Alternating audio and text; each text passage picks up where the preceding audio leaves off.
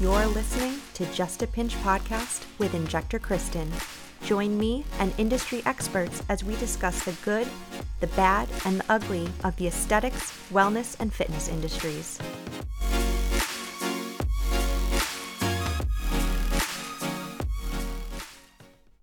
Welcome back to Just a Pinch with Injector Kristin. Uh, as just a little forewarning on today's episode, you're going to have to bear with me on some of the audio. You may hear barking dogs, you may hear hammering. Um, the neighbors are doing work, what sounds like is in my own personal walls and ceiling, and the dogs are losing their shit. So, can't make it go away. We're dealing with it. You're dealing with it let's get going. So, today's episode is going to be part two of my dermal fillers series.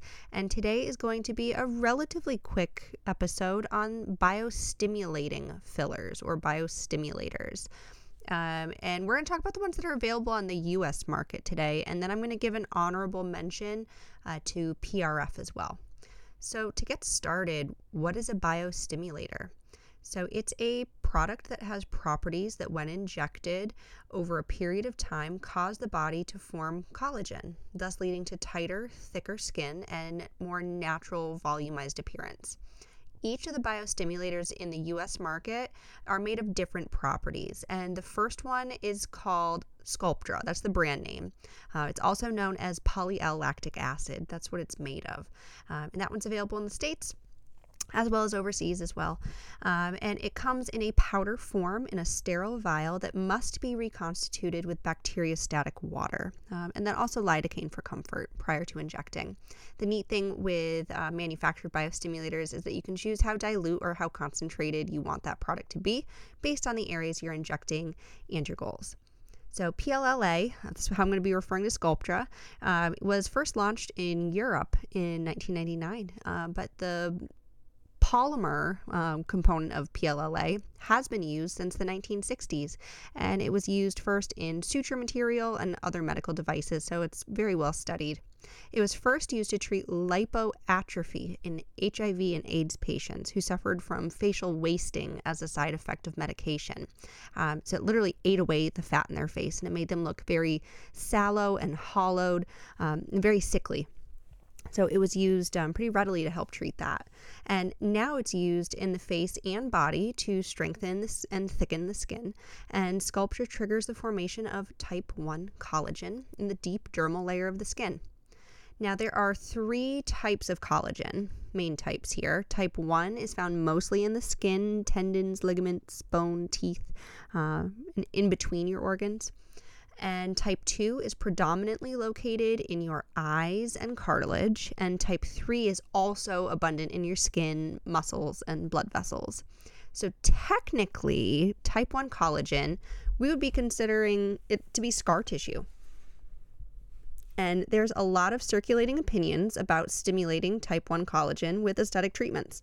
Um, some may say that it is a bad thing and that it can technically affect your ability to get a good facelift later on in life.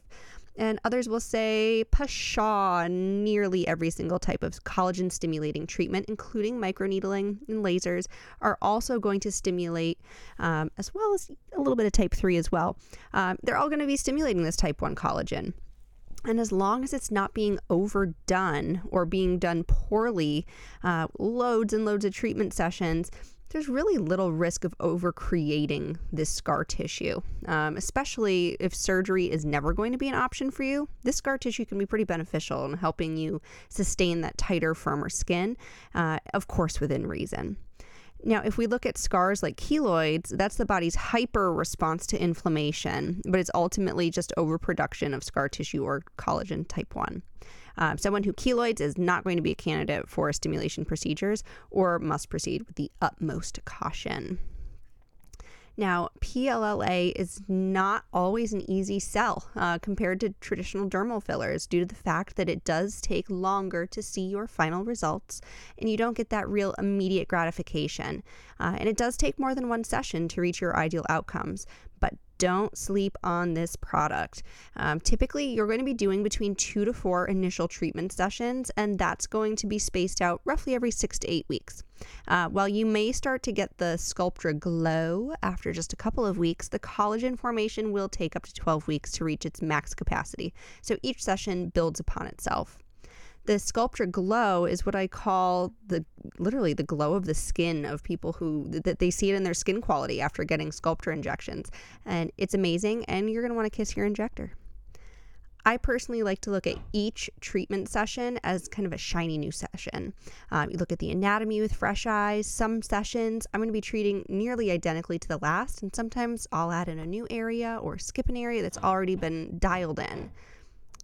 So, when I talk about multiple areas, it's because Sculptra truly is a global treatment approach. Um, it's very rarely ever going to be treating just one area.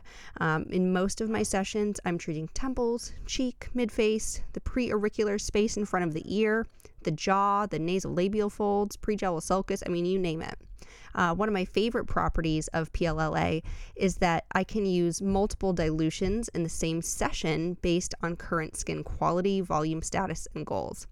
In some areas, I don't want to like really volume per se, but I want a more gentle collagen stimulation to help just tighten the skin.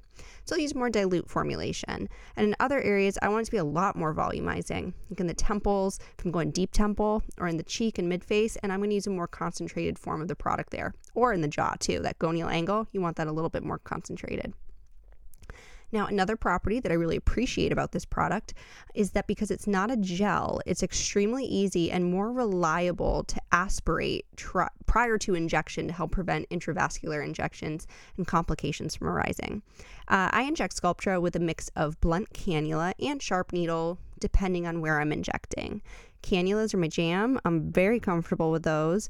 They're generally safer, uh, but they also can't go everywhere you need to go. So you do have to use the sharp dude to get the product on the right anatomical plane sometimes. Sorry, guys. Now, Sculptra can also be used off of the face um, and off label on the body in a more hyper dilute concentration. It's amazing in the arms, legs, butt, thighs, tummy, a lot of other areas. Um, but body work with Sculptra, PLLA can get really pricey uh, as you require a lot more vials of the product. And this product is expensive even just for us to purchase at wholesale cost. Uh, sometimes even more expensive than surgical intervention for you. So don't go into Sculptra body treatments thinking that it's going to save you money versus surgery, but it's more for those that genuinely don't want surgery. Now, important post care instructions when it comes to PLLA injections is massaging. Now, normally with filler injections, we tell you hands off, don't touch it. With PLLA, I need you to touch it. And of course, with clean hands, but we use a 5 5 5 rule. So you need to massage the treatment areas for five minutes, five times a day for five days. This is going to help redistribute the PLLA particles aka as I call them, grass seeds, so they don't clump up and form nodules. Um, if you're a patient of mine, you've heard me ask you to massage for a full seven day week. Uh, this is my rule of thumb here.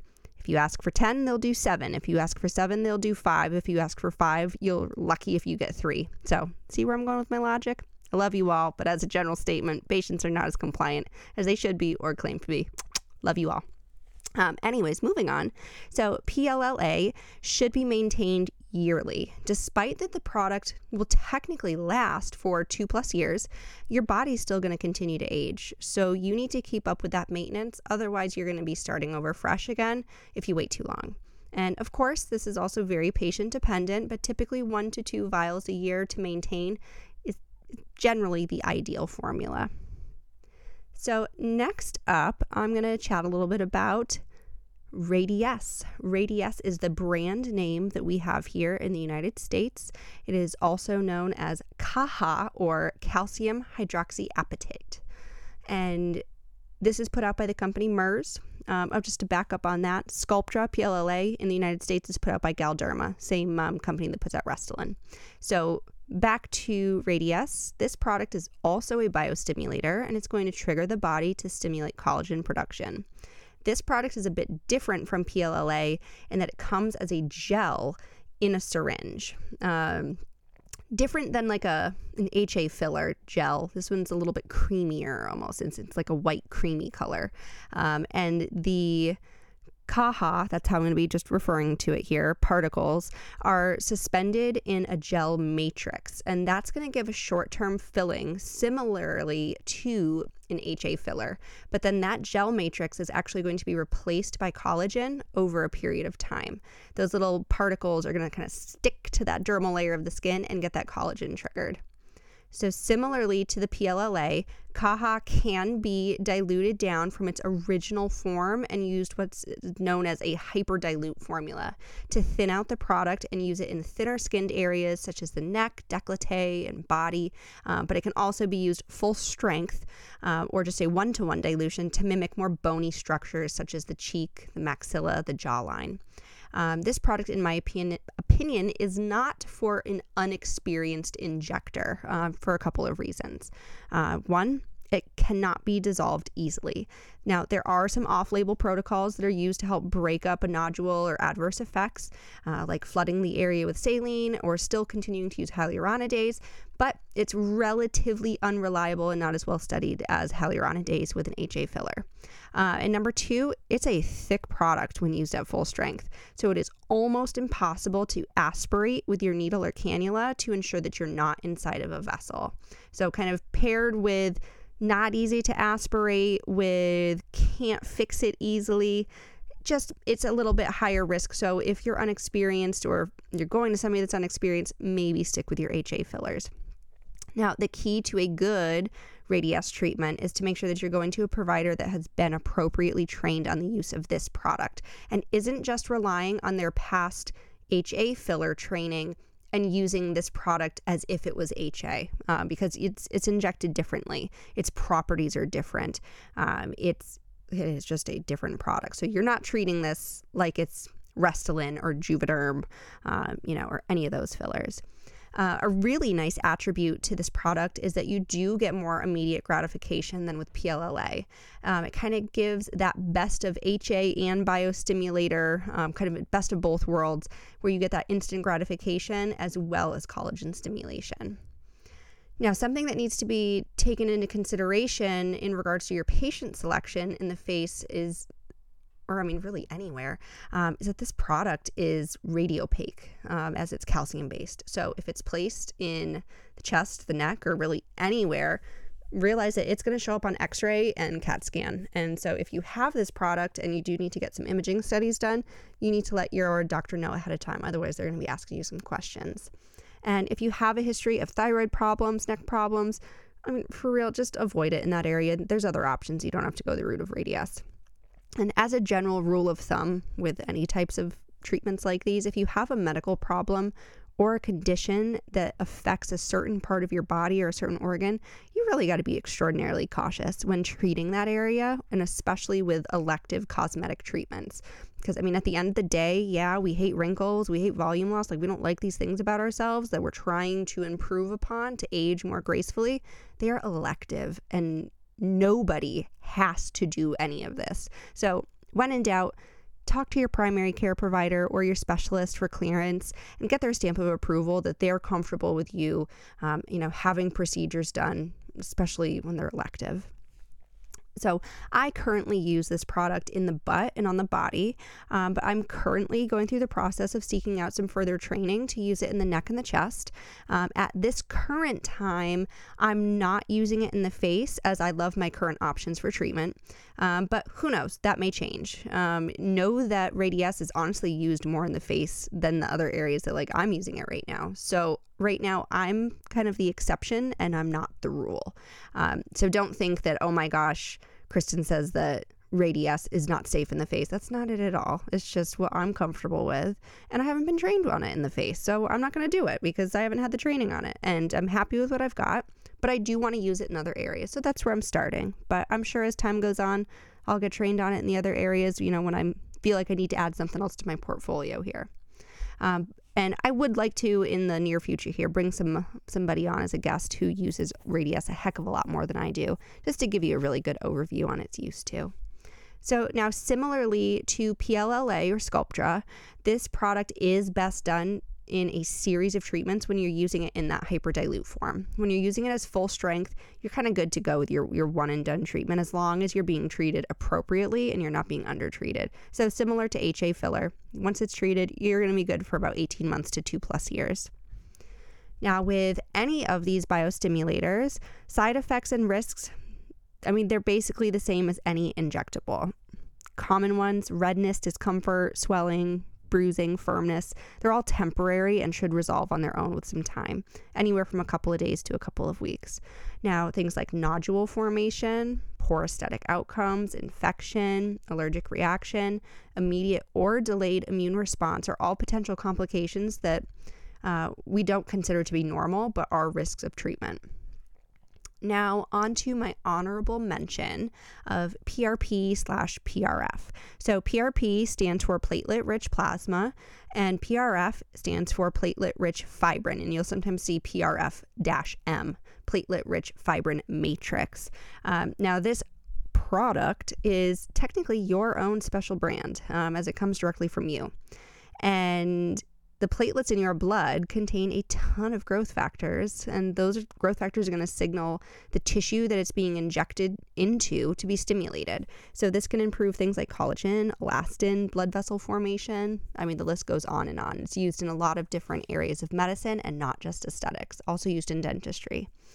Now, some of the most common areas that we currently utilize PRF for um, is hair restoration to trigger more of your hair follicles to be in an active growth phase, um, under the eyes to help tighten crepey skin and thicken the skin.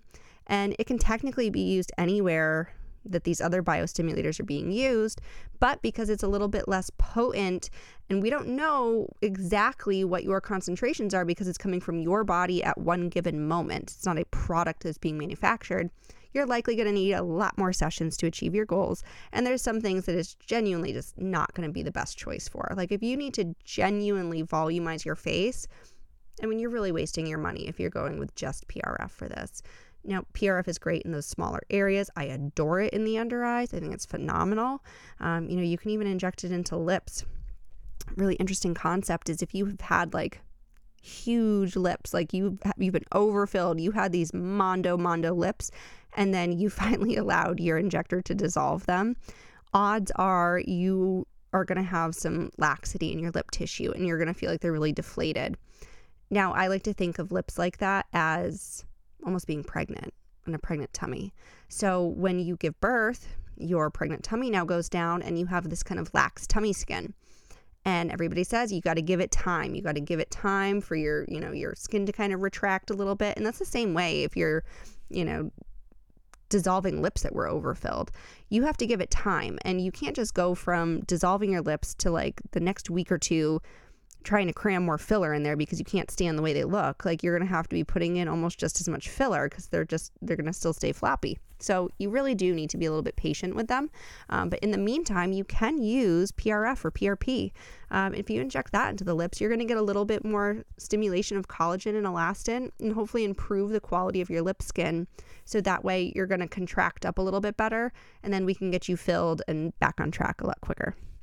Um, so PRF or PRP can be obtained using what I call homemade kits, where a provider will purchase individual pieces of equipment to draw your blood, centrifuge it, um, separate out the blood, and obtain your PRP layer, and then if you if you are then using PRP, inject it, um, or taking your PRP and then activating it with the use of like calcium chloride or calcium gluconate, and then you're turning that into PRF. Um, other people may use prefabricated manufactured kits. This streamlines the approach a little bit more. Um, some of them will have a little bit better data to back it up, uh, but they are more expensive. Uh, I've done both, and I continue to do both. When I need PRF, I'm currently using Selphyl brand kits, and when I'm using PRP, I tend to use my own system to help keep prices a little bit lower. Um, but there's a ton of options out there. There's no way to possibly hit them all, um, and you have a lot of different choices. Um, now, when you have the choice to use PRF over PRP, take it. Um, I currently, I mean, I don't know. This is just my, eh, I don't even want to call it uneducated because I'm pretty educated on this here.